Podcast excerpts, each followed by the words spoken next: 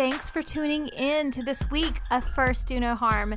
So, if you don't know, this is a podcast that often brings controversial issues to the forefront to hopefully spread understanding and in return, the world is a little bit kinder and that we stop harming our neighbors, we stop harming the people that we love and the people that we don't know.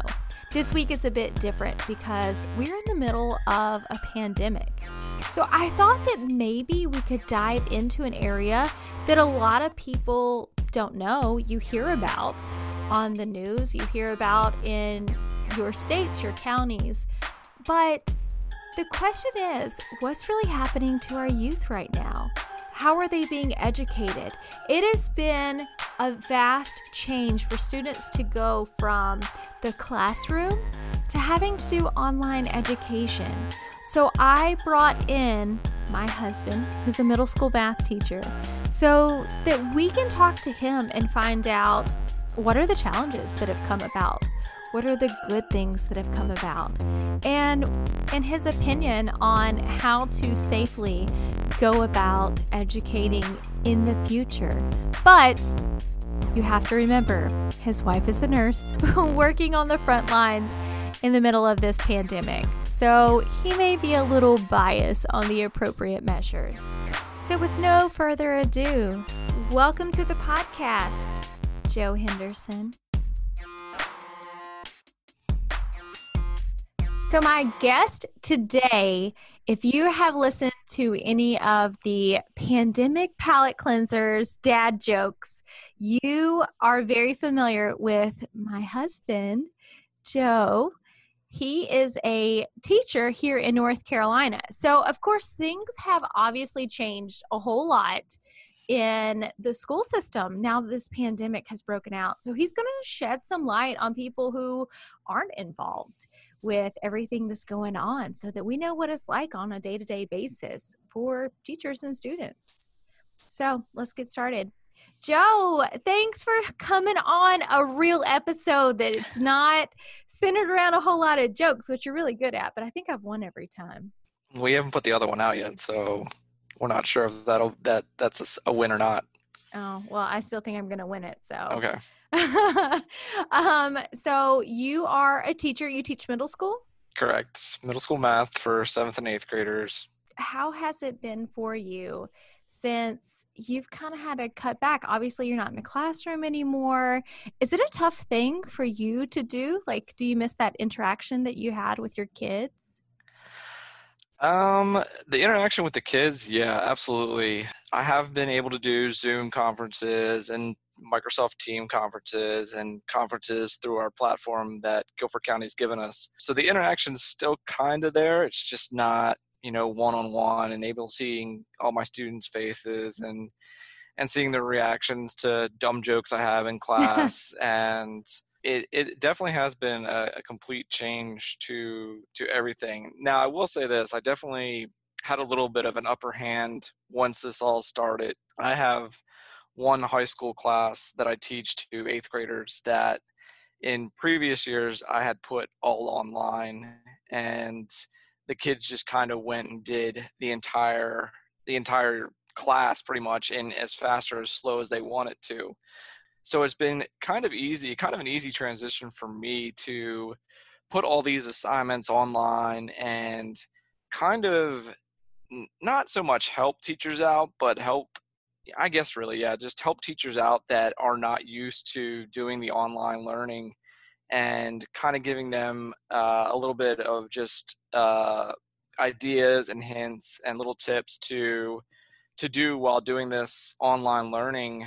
So that's very interesting because I'm thinking back when I was in middle school, gosh, 25 plus years ago, right? Mm-hmm. Um, so the teaching format's very different, and I would have no idea unless I was a teacher or married to one. And I remember you talking to me about the way that you teach, and because you have students prior to this whole pandemic prior to this whole shelter in place and the coronavirus the way that you educated your students, I felt like was very unique and it was a brilliant way to go about it. The school that you work for, they give you or they give the the students iPads, right, to use. So how did you teach math to students that maybe were faster at learning and or they were some that it took a little bit longer to get through to like it did me?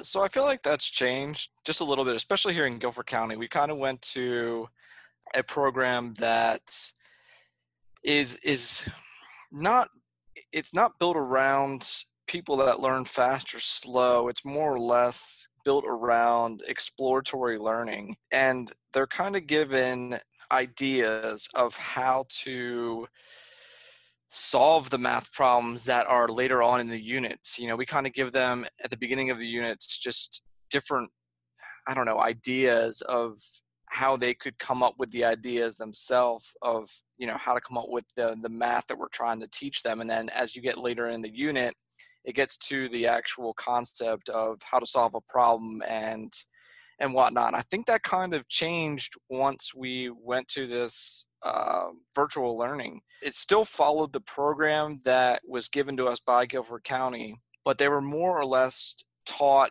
how I would normally teach and, you know, give them a video, uh, give them practice problems, and then kind of assess them based off of what they what they learned from that video the practice and then let's see if they they know it or not. I mean i feel like that was you know back to the normal way of teaching um, so what you're saying is when you were in the classroom you would have a lesson and that the students were able to watch and learn the lesson and if it took them multiple times like with me with studying for the MCAT and such. Like I use Khan Academy a lot.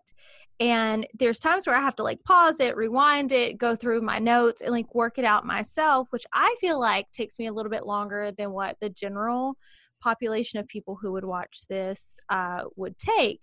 So you use something very similar, right? So like kids could speed through it and then they would have work problems, then they could talk to you about it. You could look and see if they are developing the concepts quickly so, right so they got to learn at their own speed in a sort in your class and you were there to help them navigate through that so yeah definitely in the high school class but as far as like when i taught regular eighth grade or regular seventh grade classes they were they were put into a, pretty much a workbook program that didn't really allow for rewind and pause and replay over again honestly i think that's so, all right, let's rewind just a little bit. Um, the high school class got that opportunity. This this math two class that I teach, they got that opportunity in the past to watch a video, rewind it, pause it, play it, do practice problems, get assessed on it, and then move on to the next unit.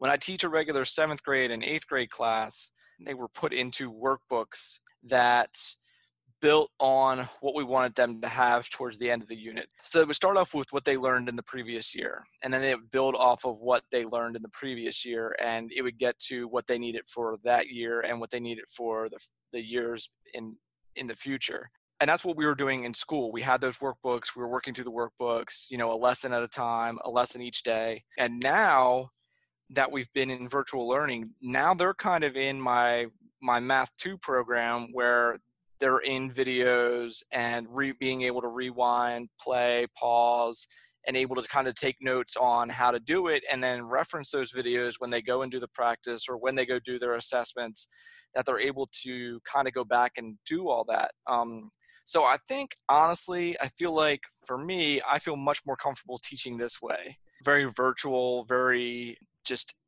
not so much hands on or be in front of the classroom but more or less as a facilitator and answering questions to students that um, are are confused about something. And I honestly think that since we've been doing virtual learning, it's been great to it's been great for students that don't normally ask the questions in front of a class because they may have high anxiety. They actually get a chance now and email me and hey, you know, can we do a, a video chat and and see what I'm doing wrong here? Um, so I think that this way has been amazing, and you know, I you know I'm all for virtual learning. I do miss the interaction. I feel like that's the biggest component right now. Um, is missing that interaction with with the students.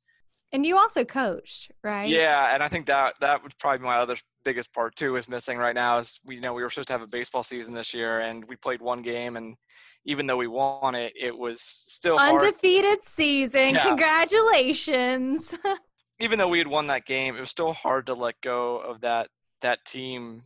Um, it's always hard to let go of a team that you've kind of built yourself and wanted to see how successful that team would do that year and now it's just like okay well now we build off of what we we kept from this year to next year's team if there's even a next year's team. Right. All right so let's go through a little bit of the mindset and the things that changed. When you when all of this first started and they decided that you were not going to go back to school right away what was the time frame that you guys were not going to go back to school? So they said uh we're going to do this whole distance learning for X amount of time. What was the initial amount of time?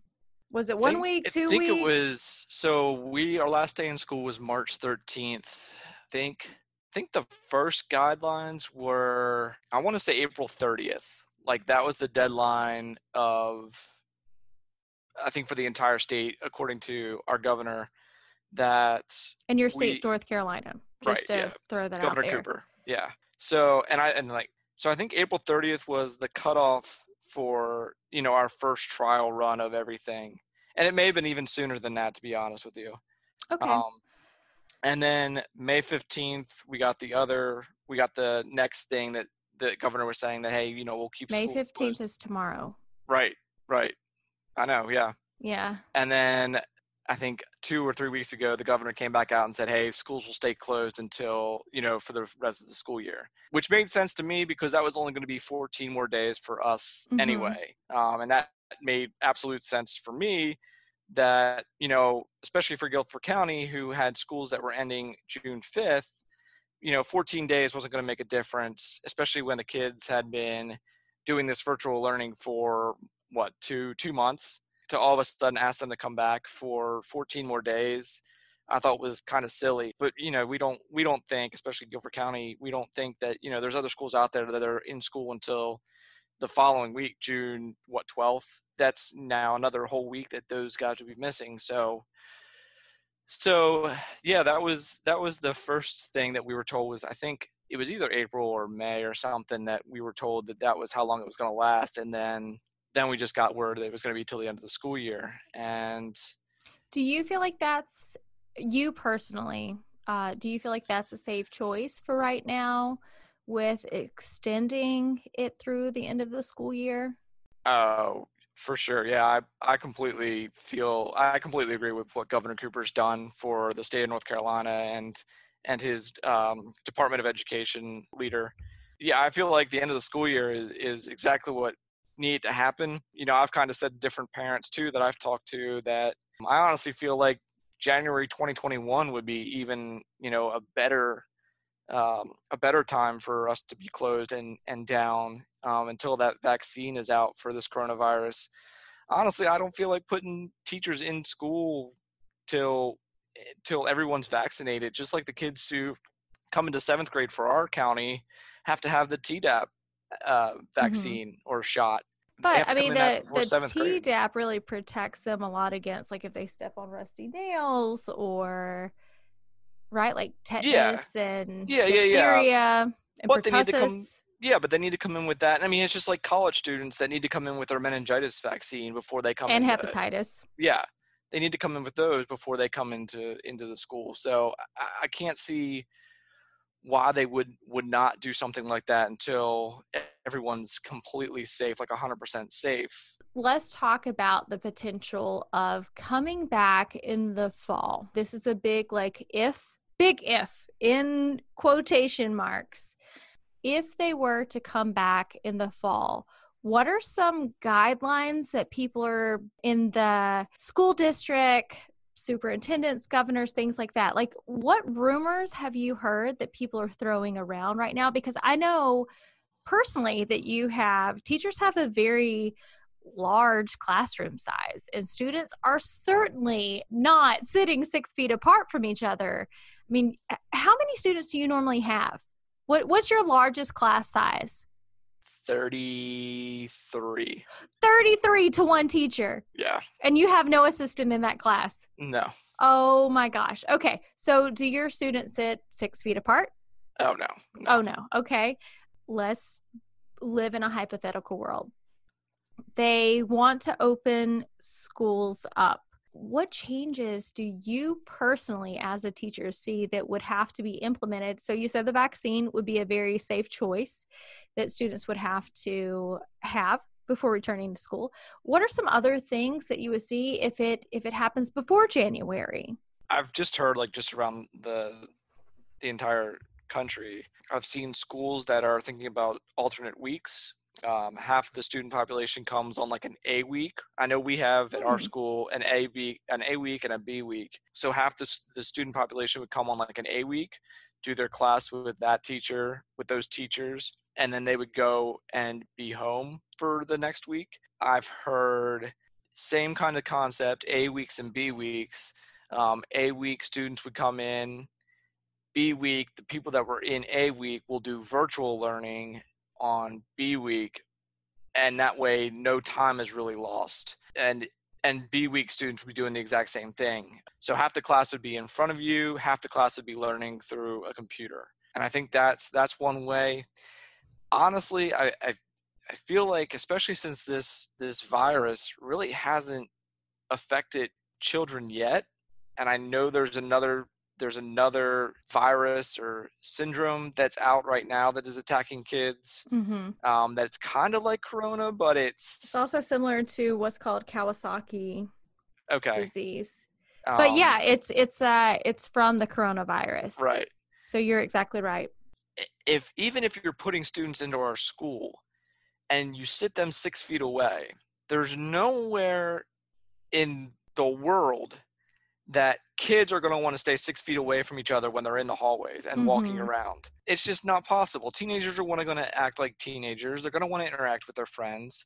You know, it's just it's it's really really like just crazy, not crazy, but just trying to figure this out. Whoever sure. comes up with a great plan for this is going to win some kind of Nobel Prize because it it really is just something extravagant that we've never really ever faced before.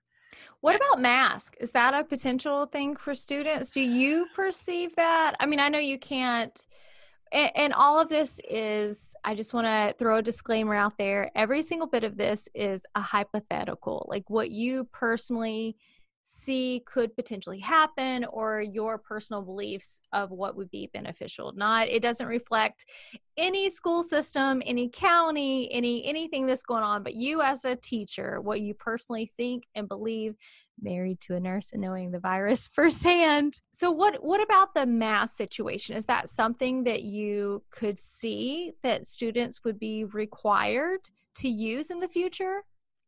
Especially initially whenever they go back to school Okay, there's there's two two things to to the mask part. One, it's going to cost. I think I heard a number of like 1.5 million dollars just for your county. Just for our county alone to get masks for the students. They haven't said if those are going to be reusable or they're going to be, mm. you know, they're going to have mask every single day for the kids to come in, brand new ones. If they're reusable, it's going to be the same thing that nurses are going to have to face or are, are facing right now with, you know, those masks don't last that long. And, you know, if you come in contact with it and it happens to get on that mask, it can be easily transferred to your hands. And and let's let's really think about this for a second. Teenagers and adults all together, we don't always wash our hands. Now I know it's gotten better with this with this virus, but as teenagers, are we really thinking? Are they mm-hmm. really thinking? Do I, oh I need to wash my hands right now because you know I touched the front of my mask. I, I think the other thing that we all have to think about too is you know how are students going to eat? You know we're all going to be in a cafeteria where they're going to have to eat and they're going to have to take off those masks. Well, at any time while they're in the cafeteria, they could cough and all of a sudden oh oh no we we might have a spread between in the school because some kid just coughed. Mm-hmm. So how do how do we eat? How do we how do we let the kids go to the water fountain and get something to drink without it being spread? How many masks are going to be distributed to the entire school? Are they going to be reusable? Are they going to be have to be used every single day that they have to come in? And and even if even if they have to use it every single day, that's that's and they're alternating weeks like we discussed in the previous question. That's still 90 to 95 days that the students will be using that one mask. Mm. What happens if they lose the mask? Are they going to be able to replace it? Because realistically, we're talking about kids. Right. I mean, exactly. I'm not a super responsible adult a lot of times with keeping up with things, so I can only imagine as a kid. I I remember if you ever ask my mom, she would so i played saxophone in the band in middle school and high school and we would get be getting ready to leave and she's like jamie you don't have your sax like go grab your sax. So i would pick it up and i would go and i would put my shoes on and set it down by the door. I would get to school and then it would be close to band practice and i would re- realize i left my saxophone at home and i would have to call my mom and she would have to drive my sax all the way up to school so, yeah, I mean, kids, this is a very flimsy, disposable. It's not like it's their cell phone, you know, like they don't Yeah. keep it on their person. It's not it's not a material item that they're used to having to keep up with. And then you have to think, if it's something they have to use for an extended period of time, then unfortunately the schools are going to have to have repercussions that are associated Right. with not having your mask because it's going to cost the school more money Right. to be able to provide those things. It's tough. So tell us, since you have been on shelter in place and not able to go to school, what does a normal day in a middle school teacher look like? A normal work day? What does your day look like? Post uh, assignments on our platform in school and post announcements so students know exactly where to go for their assignments. And then from there it's kind of you know i've i've made microsoft team sessions for hour hour and a half two hours where kids can pop in and ask me questions during the day to if they're confused about something or if they just want interaction. I've i've met so many students that just don't have any questions for me. They just want interaction uh, with other than their parents. And i feel like all of you know the teachers that i've worked with and have had communication with you know i feel like they've all done the exact same thing. They've all done some kind of video conferencing so leaving open sessions leaving these microsoft team sessions and conference calls on our our platform that we have. And then from there it's you know it's more or less at the end of the day uh, i'm checking i'm checking class dojo to see if any parents are messaging me about problems. Uh, i'm checking my email constantly to see if if parents or administrators or other teachers are just constantly emailing each other and then from there it's it's more or less checking the assignments to see if they're completed or not and to see what students are working and what students are not working. And i would say that would be it. I mean and with the exception of thursdays where i actually get interaction with the the people i teach with my seventh grade teachers and my eighth grade teachers my math teachers. Other than that it's kind of you know and the every now and then staff meeting that we have the interaction between teachers is pretty much through email and the rare occasion Microsoft Teams meeting or staff meeting that we have. Since you're talking about the interaction with teachers, I know before this whole coronavirus thing really took off, you were the social coordinator of your whole school, right? Like you were supposed to get everybody together to do things in the school for faculty, right? Like every every month that was on your to-do list to find something new and fun for people to do together to bond, right? Like a team yep. building thing. That was your role. Yep. Have you done anything since the whole quarantine has taken off to do that? I'm sure that's challenging. So we did a Zoom bingo, music bingo through the decades. And we had about 20 teachers Wow, 20 show up for teachers. And That's um, more than you had normally show up yeah, for one. and that's and that's not to say anything bad about the teachers that didn't show up. I feel like this was more of a a comfort zone thing for people to do. Not a lot of people are able to just get up and go and go to Mm-hmm. the the different um, events that we had here in in Guilford County. Right. they have kids themselves. Right, and exactly. They have responsibilities that they can't just leave. Yeah, and I felt like this was this was a good way of keeping that social interaction with everybody, but also give them kind of a a fun thing to do with with everybody. So there's one more I think probably still in the works that we'll probably do next week or maybe the week of Memorial Day to kind of end it and and kind of go towards the end of the year. Did it go over well? Was it fun?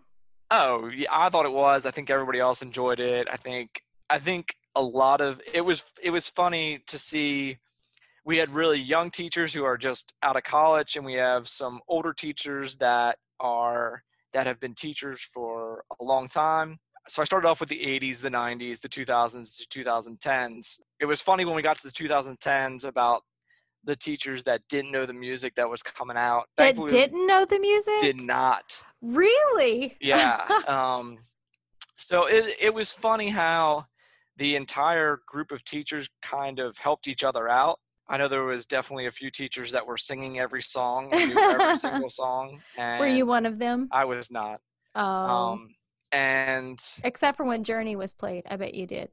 no i don't know what song i sang there was a few that i sang but not a lot Okay. But it was fun just to see how the teachers interacted with other with each other to like help them out of oh hey you know what was that song? I don't i don't recognize that one. Hmm and they were just helping each other out to, to try and get bingo and whatnot um, And they probably can't use Shazam like they could at other places that offered music bingo because it was online. yeah yes and no. I mean they could still probably hear the music through their speakers on their on their computer um, so i mean i'm sure shazam probably helped out a little bit maybe but i feel like a lot of the i feel like i picked popular ones enough that uh, teachers were able to figure out what song it was or at least a few of them that way we could figure out which have, everybody figure out which song it was Well, that's cool. So, just a couple more questions. Um, getting back to teaching in the students, what do you think has been the most problematic situation for kids to be in to have to convert to this distance learning that the whole country is having to do right now?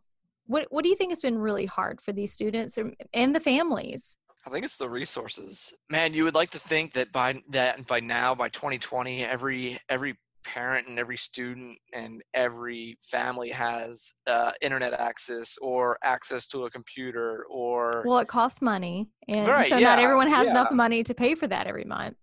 and and that's just that's just it. Um, I think the biggest thing is, um, I- I think the internet access was the biggest resource that was the killer. Um, Did your county do anything to help out with that? So we were told in the beginning that Spectrum was supposed to be get putting out hotspots, and we had heard AT and I think I just saw a commercial about AT and T doing the exact same thing about putting hotspots out there. Um, and once we got interaction with the parents around late March, beginning of April, um, about those resources, I felt like the internet access problem may have went away Oh, good. um, which was great. And I think our administration did a great job with making sure every student had a computer as well. Um, we were all given Wow. we were all given ThinkPads or these Lenovo Lenovo uh, Yoga ThinkPads about five years ago, and uh, we had enough for every student. And we we made a big push once this all started to contact parents. Hey, do you have everything you, that you need? Do you, do you have a computer? Do you have internet access? If not, let us know. Um, we'll try and help you out as much as we possibly can. I know my principal and assistant principals and office staff were were there right on. I guess uh, what was it that Monday after we were we were dismissed of a line of parents just going out of the school into our parking lot of just parents that were coming by to get all their kids' stuff out of their lockers and then also telling us, hey, we don't have access to a computer, we Mm. don't have internet access. How can you help us? And we just had laptop carts that were just pushed into the office and just handed out to charging cords and everything and said, hey, here's here's your computer for for the time being. this, this is how you're going to be able to do all your, your classes and whatnot.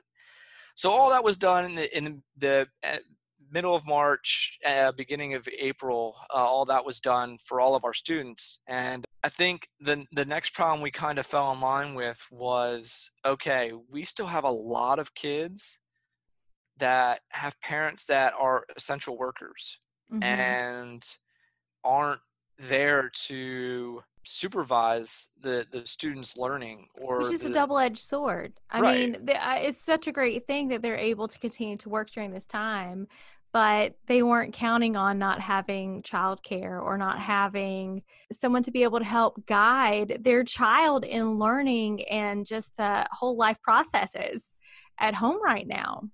And i think i think that was the next problem we fell on was okay now we gave them internet access we gave them a tablet or a, a laptop to use.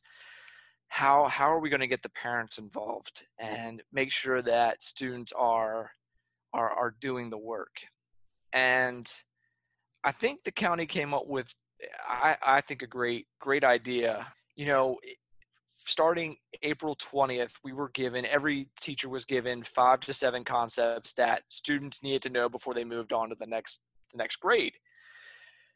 And I think when they came out with those concepts, every, every grade level, at least for math, I thought was aligned perfectly for exactly where we left off at March 13th and where we needed to have the kids, especially for each math class, where they needed to be for next year so the the kids and the parents have been kind of told, hey, you know, do all the assignments. If you do all the assignments, then you know you're good for the fourth marking period, and you'll receive a grade of passing.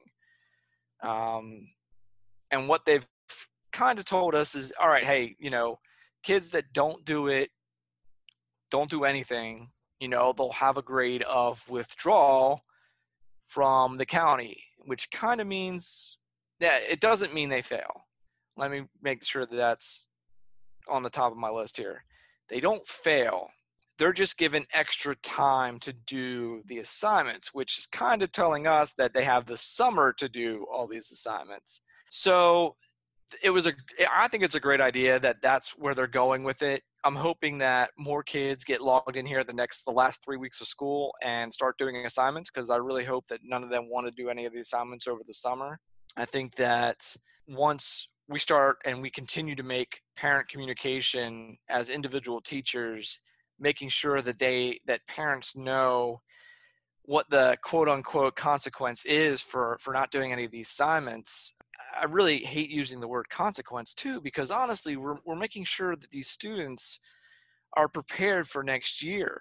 If you really think about it, eighth graders left off when we were halfway through all of the units for eighth grade, which means they're halfway prepared for math one, which is crazy to me because that means they have they're not prepared for the next math class. So it, it's it's I, hate I, I hate the, the the consequence for this, but at the same time, if they get put in math one next year as a freshman and don't have every concept from the eighth grade, are they really going to understand that one semester of math one? that they are in that they got put in for for their freshman semester and unfortunately the answer is going to be no they're not ready mm-hmm. and, and, what's going to happen then they're, they're going to fail unfortunately for some for some students they're they're not going to be prepared enough for math one and they won't pass that one semester of math one. So they end up doing math one all over again in their second semester of freshman year if they have it in the fall. So what's the consequence what's the worst consequence of the two evils? Having to do with the assignments over the summer for eighth grade to make sure you are ready and exposed to the material from eighth grade to make sure you're ready for math one or doing math one two times in a row whether it be fall and spring semester of your freshman year or spring your freshman year and fall your sophomore year mm-hmm and then you're behind the eight ball. You're doubling up in math your sophomore year just to try to catch up. So what's the worst consequence? To do to do summer school, quote unquote summer school, or to do math one twice? Right. And I've heard from the county that there may be bridges to math one or bridges to math two or bridges to math three. Like bridges bridge courses so that they are ready for math one and maybe that is what the summer course is it's the it's not the making up of my assignments it's the the bridge course so that they're really ready for math one and i hate to say that they'd be forced to take that but gosh i, I just can't imagine walking into math one on the first day of school if we're in school even if they're in virtual learning i can't imagine going into math one and not doing anything since March 16th. But one idea that they're throwing around, correct me if I'm wrong, is potentially uh, extending the school year, thinking that a couple weeks somewhere in the midst of it, beginning in whatever could help students, or and you're like like you're saying too, even summer school could help bridge those issues that people are having. I mean, everything's so up in the air right now with how to help people and these kids be prepared and have the best potential to succeed in the coming year. Well, and I think what what has been put out by pretty sure Governor Cooper and the Department of Education is starting all schools August 17th, which is two weeks prior to when we would normally start. Wow. Meaning, meaning the teachers would start really August 10th um, and students would start August 17th. I know as teachers, we've all kind of talked about this. Two weeks is, is not going to make a difference for uh, two weeks is just it's not enough time and i, I don't want to say hey let's start august 1st I, I don't i'm not saying that yeah, i don't want you to say that either because it's my birthday and yours saying, is two days later. Yeah, I don't want to. I don't want to start the school year any earlier, but there has to be a better solution than starting two weeks earlier. And I, I don't know what that solution is because you you honestly can't you can't force a kid to do summer school. You just can't because the same problems are going to come up with what we just did for virtual learning. They're they're not going to be in a classroom. They're not going to have to go to school. They're going to have to do everything virtually. And if they weren't doing it while school was in session, why in the world would mm-hmm. they want to do it over the summer? And I feel like this is a very um, sensitive time. I mean, we are in the middle of a pandemic. So it's not like it's a situation that, oh, this kid just didn't learn and they need to do summer school there are things that are happening to kids. Family members are getting sick, or family members may have lost their job and they just can't focus, right? Like they they can't put in the effort to really guide their children the way that they should and understandably with what they're having to deal with mentally. And it's just a very sensitive time for all of the variables, all of the factors that people are experiencing, in my personal opinion. So i i appreciate that the school system is really throwing so many things at the wall to see what sticks and that they're even taking your opinion you teachers to see what you think and what you feel would be beneficial to the kids that you work with every single day prior to this pandemic taking off another question that i have for you is i want to know what has been some of the highlights? Like what what have been what's been the good parts that has really made you smile during this whole pandemic and having to teach virtually? It's it's a, a, little bit of the surprise factor and, and not even so much the surprise factor um, but for me three out of my four classes i would say 75 to 80% of the students were logging on and doing their assignments as asked, um, which was great. I was mm-hmm. shocked with the number there. Just 75 to 80% of three out of my four classes were getting on and doing assignments on a daily basis. Um, what that says to me is that they either have individual motivation and they want to succeed for themselves or they have parents that are motivating them at home by hey you can't play video games until you're done all your work you know? I one of my students just tell me that the other day on a on a video chat hey i can't do any video games until i'm done all my work. And I was like, wow, that's you know that's a really great motivational piece for for that parent that they kind of keep the video games locked down until their kids done all their work, and that has seemed to be such a motivational piece for for parents and to to make sure that their students are, are doing all their work. I think the other thing that I am extremely happy about is the way that teachers have come together and communicated more about what different ideas and different hints and tips they could use uh, virtually. Um, I know at the beginning of this process, uh, I think one of my teachers, one of the teachers in eighth grade, suggested putting up a a section for teachers only in our platform to just give everybody hints or tips or or or whatnots to to help them out and so i created that that portfolio for teachers to just comment in and invited all the the teachers into to comment and within the first week it exploded. It just like mm. took hmm. off.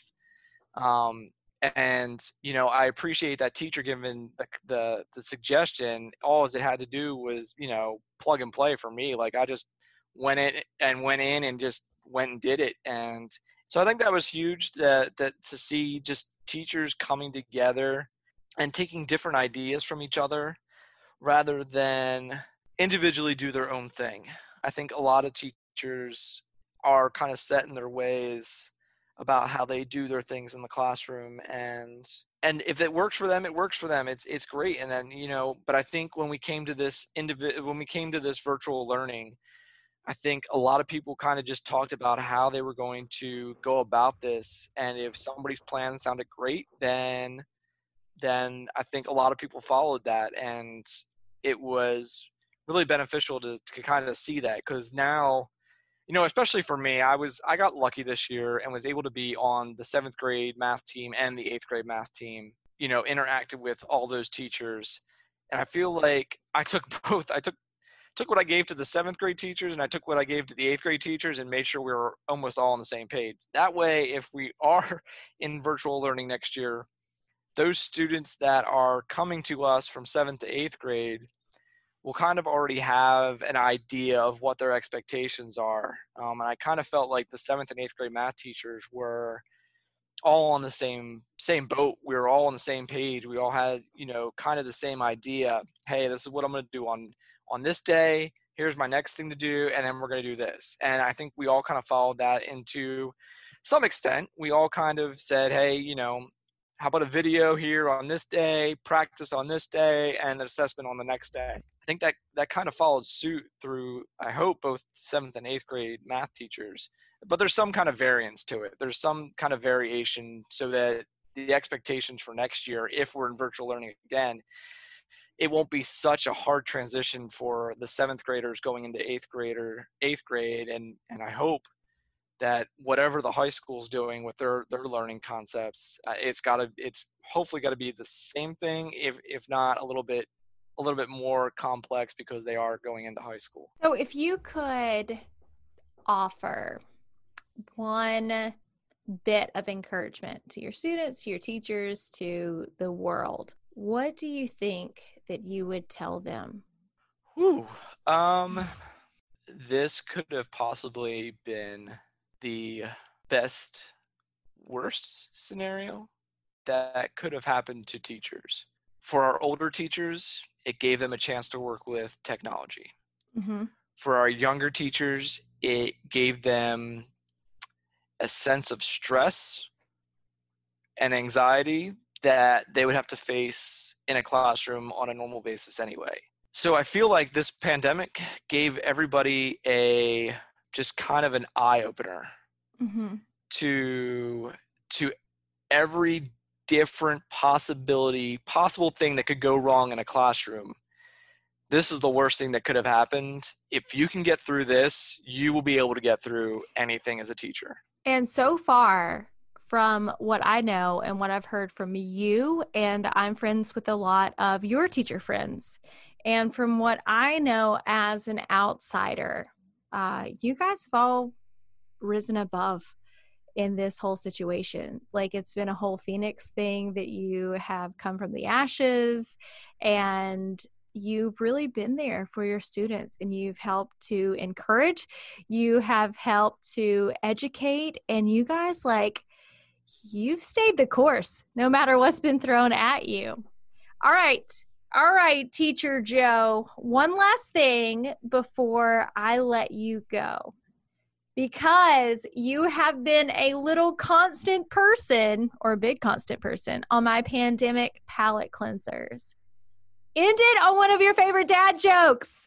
Oh, no. Oh, yeah. Oh, yeah. Give us a good dad joke to end on. Oh, I'm sure I'm doing the one that You do whatever one you want to. I showed you one this morning from TikTok. Why was the math teacher late to school? This is terrible, guys. This is I'm so sorry he chose this one. Why? Why was the math teacher late to school? Because they took the wrong bus. oh, well, on that, thank you for taking the time to let everybody know what it's like in the life of a teacher and the students for those of us who are on the outside of this because we're all curious. We all hear rumors, and it's so nice to know firsthand. I appreciate you. I appreciate all of your teacher friends and the teachers across America for really being flexible and rolling with everything that's coming, and for you guys to continue to be there for your students in any way possible. Our entire country is so thankful for you, and we're so grateful for you, and just stay strong, stay healthy, and uh, keep up the hard work. We appreciate you. So that's it for today's episode. I hope you guys are staying healthy and you're staying strong. Go look up First Do No Harm on all your social media platforms. And if you have anything that you want to hear about, make sure you get in touch with me and I will be happy to find an expert in the category and we can cover it and shed some light on it. So, anyways, you know how to get in touch with me. I look forward to hearing from you. Make sure you like this, make sure you share it, make sure you send a comment on it, and I will talk to you again soon. And thanks again for listening to this week's episode of First Do No Harm.